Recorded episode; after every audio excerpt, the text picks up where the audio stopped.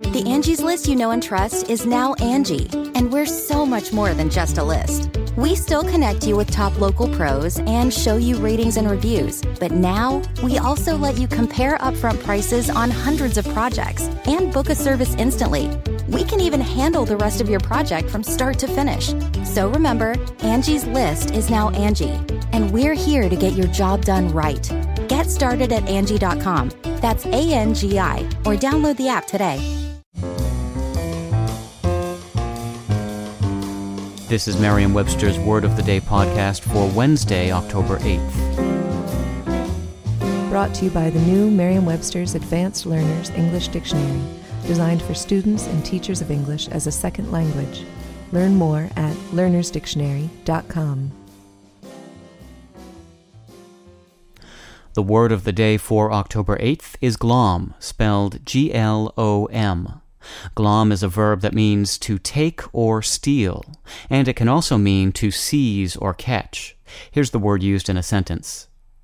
The defendant signed an affidavit of confession attesting she glommed more than $284,000, the company contends. It's a classic case of glomming. Americans seized on glaum, G L A U M, a term from Scots dialect that basically means to grab, and appropriated it as our own, changing it to glom in the process. Glom first meant to steal, as in the purse snatching robber kind of stealing, but over time the meaning got stretched. Today, glom often figuratively extends that original steal sense. A busy professional might glom a weekend getaway, for example. Glom also appears frequently in the phrase glom onto, which can mean to appropriate for one's own use, as in to glom onto another's idea. It can also mean to grab hold of, as in to glom on to the last cookie, or finally, it can mean to latch onto, as in to glom onto an opinion, or to glom onto an influential friend.